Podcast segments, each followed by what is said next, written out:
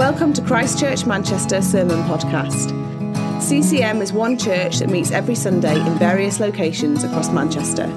For more information about who we are or about our Sunday meetings, please visit www.christchurchmanchester.com. My home is not on this earth, not in this world. I just wanted to start this morning by asking you what you do if you think someone might be a bit off with you. So, you know, you get that vibe, they've been a bit short with you. How do you test the waters? If it's a friend, usually I might send them a message and ask something that I don't really need to know, but it's just testing the waters, see how they reply. Do they put kisses on the end of the message? If it's a full stop, they're definitely off with me. Um, or if you're nice, like Tom, you might come in and start trying to win the person over, offer them cups of tea, crack jokes, ask what they want to do, um, try and win them back that way. Or, unfortunately, if you're like me, you could take a more angry approach and you go on the defensive and you think, what have they got to be off with me about? I've got far more to be off with them about. And you start building your argument. So when it all comes out, then you're ready to win that argument because you've got more reason to be off with them than they have with you. So I'll just let you think about maybe if you relate to any of those or if you've got your own tactics. Um, and I'll come back to that a bit later. So our passage today is in Galatians uh, chapter 4. And the context of this is that it's a letter that Paul wrote to the church in Galatia. And what's really interesting is that it's the only one of Paul's letters that he wrote in the Bible that doesn't start out with a compliment to the church.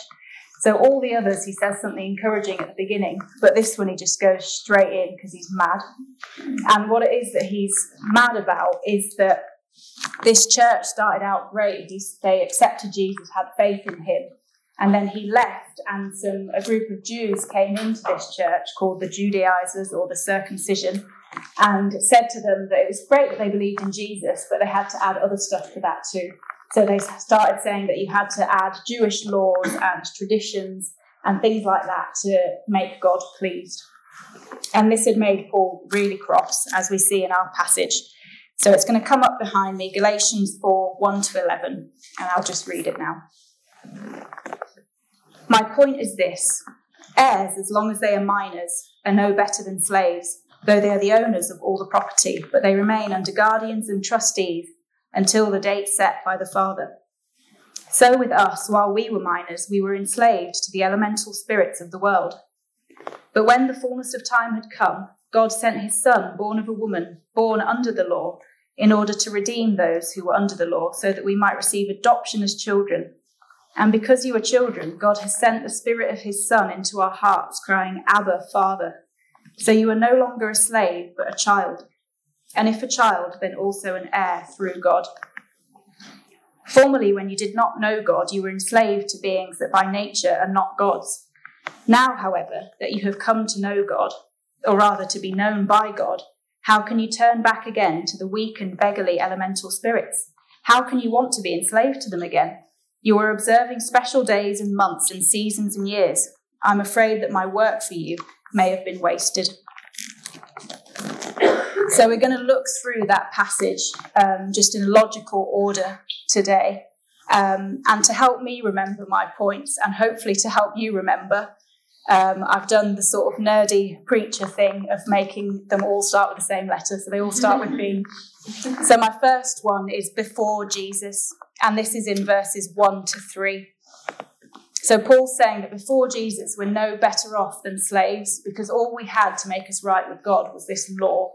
Um, and the law came to sort of show us how desperately we were in need of God but it doesn't give us a way to be right with God because it's impossible to fulfill on our own.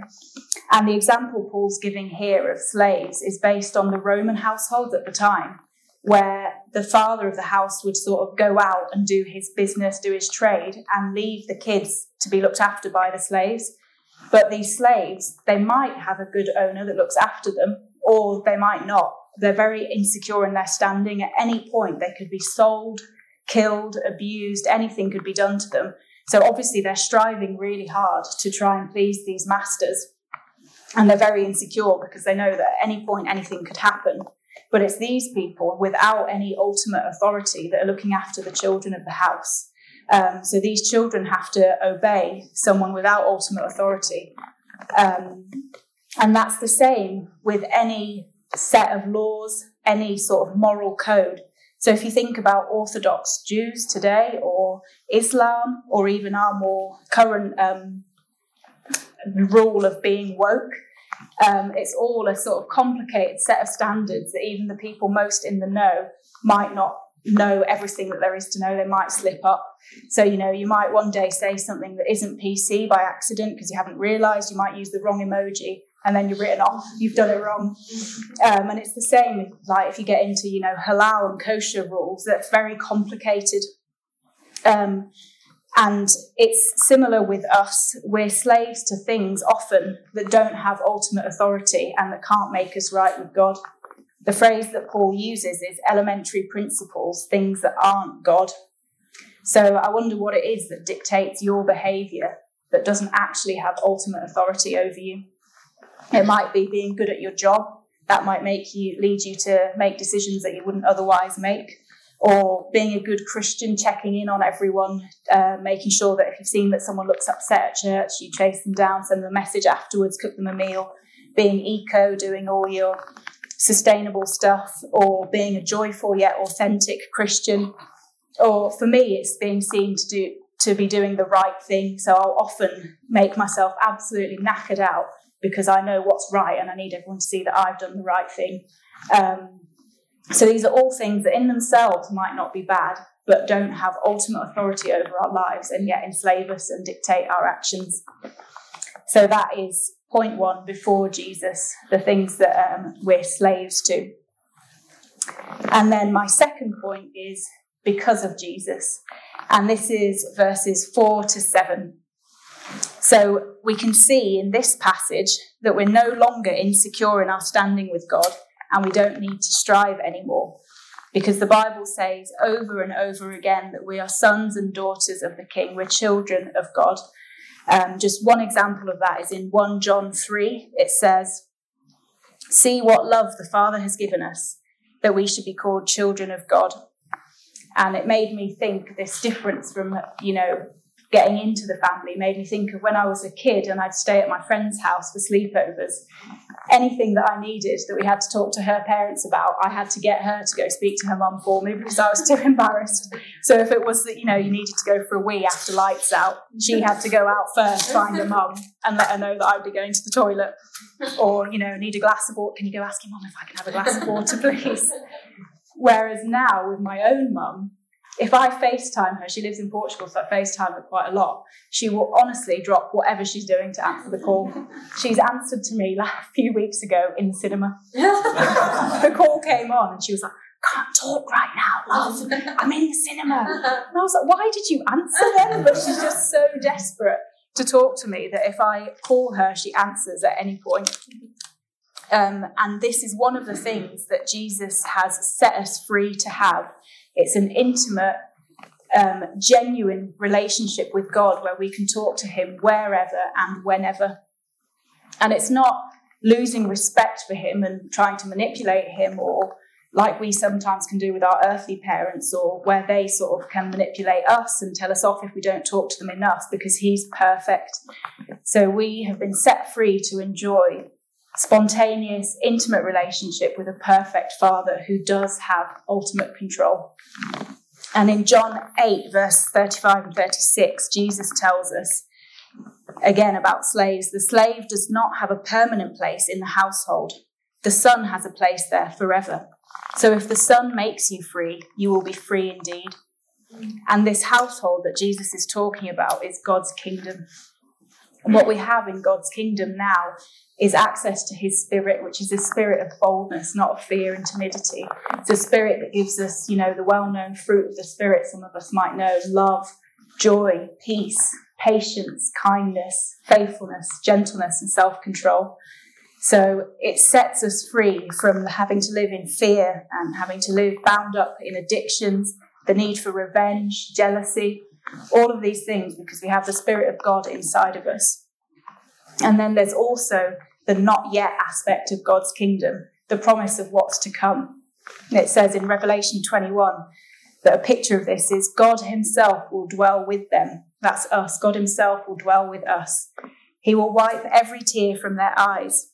Death will be no more. Mourning, crying, and pain will be no more.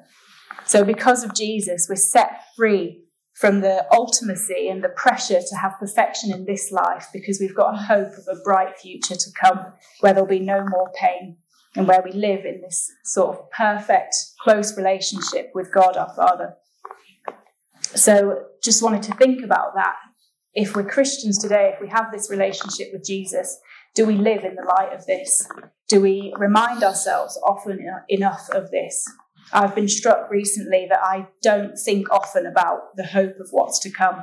I get very caught up in the here and now and got to get it right in this life and I've got to make sure Eden turns out right and I don't make any sort of long lasting damaging effects on her and you know cook for community group what if I give them food poisoning? It all becomes very um, ultimate to me and I forget that we're living in light of eternity. That's one of the things that Jesus has done for us. So we've seen how we were slaves before Jesus, and how because of Jesus we've been set free to enjoy an intimate relationship with God. And my final point, point three, is belittling Jesus. And so in verses 8 to 11, Paul warns us that it is possible, even though we've been set free, to put ourselves again under this yoke of slavery and reject the once and for all solution that Jesus has given us of how to be right with God. And it really, this bit just really made me think of the story of the prodigal son, where neither of the sons in the story were enjoying relationship with the father. So I'll just recap the story in case anyone doesn't know it. It's um, a dad has two sons, and the younger son says, Can I have my inheritance now? Takes it, runs off, spends it all on wild living, doing stuff he shouldn't be doing. Um, and then goes hungry because he's run out of money and thinks the servants at my dad's house had plenty to eat. Maybe I'll go back there and ask him if I can be a servant now instead of a son because I've sort of brought shame on him. But while, when he's on his way back, while he's still a long way off, the passage says, the father saw him and was filled with compassion and went running with open arms to welcome him back. And he said, No, you can't be my servant. You can come into my house and have my best food, have the calf that I've been fattening for a great celebration, have my clothes put on you again. Um, and the older brother hears all the commotion and comes in out of the field. And it strikes me as well here, neither of them were in the home with the father. They were both out for different reasons. So the the older brother has been out trying to be a good son, and he comes near and says, What's all the fuss about? and gets really cross that his dad's doing all this for this son who hadn't lived as well as him. And the father has to go out and sort of invite him in and say, Come in, come celebrate with me. Um, so both the, the the sons in this passage weren't enjoying that being inside the home, enjoying intimate relationship with the father, either because they were a bit of a misery like the older brother, being self righteous, kidding themselves they were a good son, doing the right thing, and being cross at all the people that weren't doing the same as them, um, or being a bit rebellious like the younger son, and then being ashamed and distant and causing a separation because of that. Um, but we see that for this father here, distant relationship isn't what he wants. He's got open arms, calling them in to, to be close to him. So, and we've seen in the previous points how tiring and insecure it is to live as a slave, um, and also how glorious it is to live in intimacy as a child of God. So, Paul's question, why he's getting so cross, is why would you go back? Why do we make ourselves slaves again to these things that don't have ultimate authority? We've got such good options. Why do we go to the sort of the beggarly elements, the things that aren't our gods that dictate our actions? So let's not submit ourselves again to being slaves of keeping a moral life, of being I'm saying I'm not saying don't be woke, but you know, don't let it dictate all your actions. Um, and let's also not be self righteous and miserable, not joining the party like the older brother.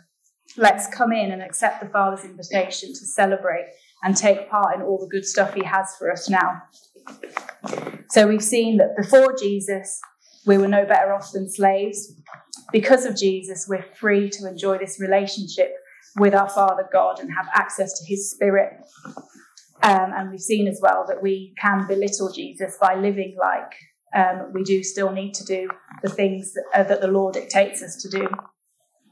So, just linking back to my question at the start what is it you do when someone's off with you? Do you test the waters? Do you sort of beat around the bush? Do you try and win them over? Do you get cross with them? Maybe we could just talk to each other, that would be great. Um, but especially with God, we can talk to Him. That's His invitation to us. It says that His Spirit in us cries out, Abba, Father. That's what He wants us to do. He wants us to cry out to Him and talk to Him um, like a perfect Father. He can handle it if we tell Him when we're cross, when we're upset. He can handle it. Um, he also loves it when we tell Him that we're happy and when we delight in the good gifts that He's given us. So, like in the story of the prodigal son, he welcomes us back like a, like a father with his arms open wide.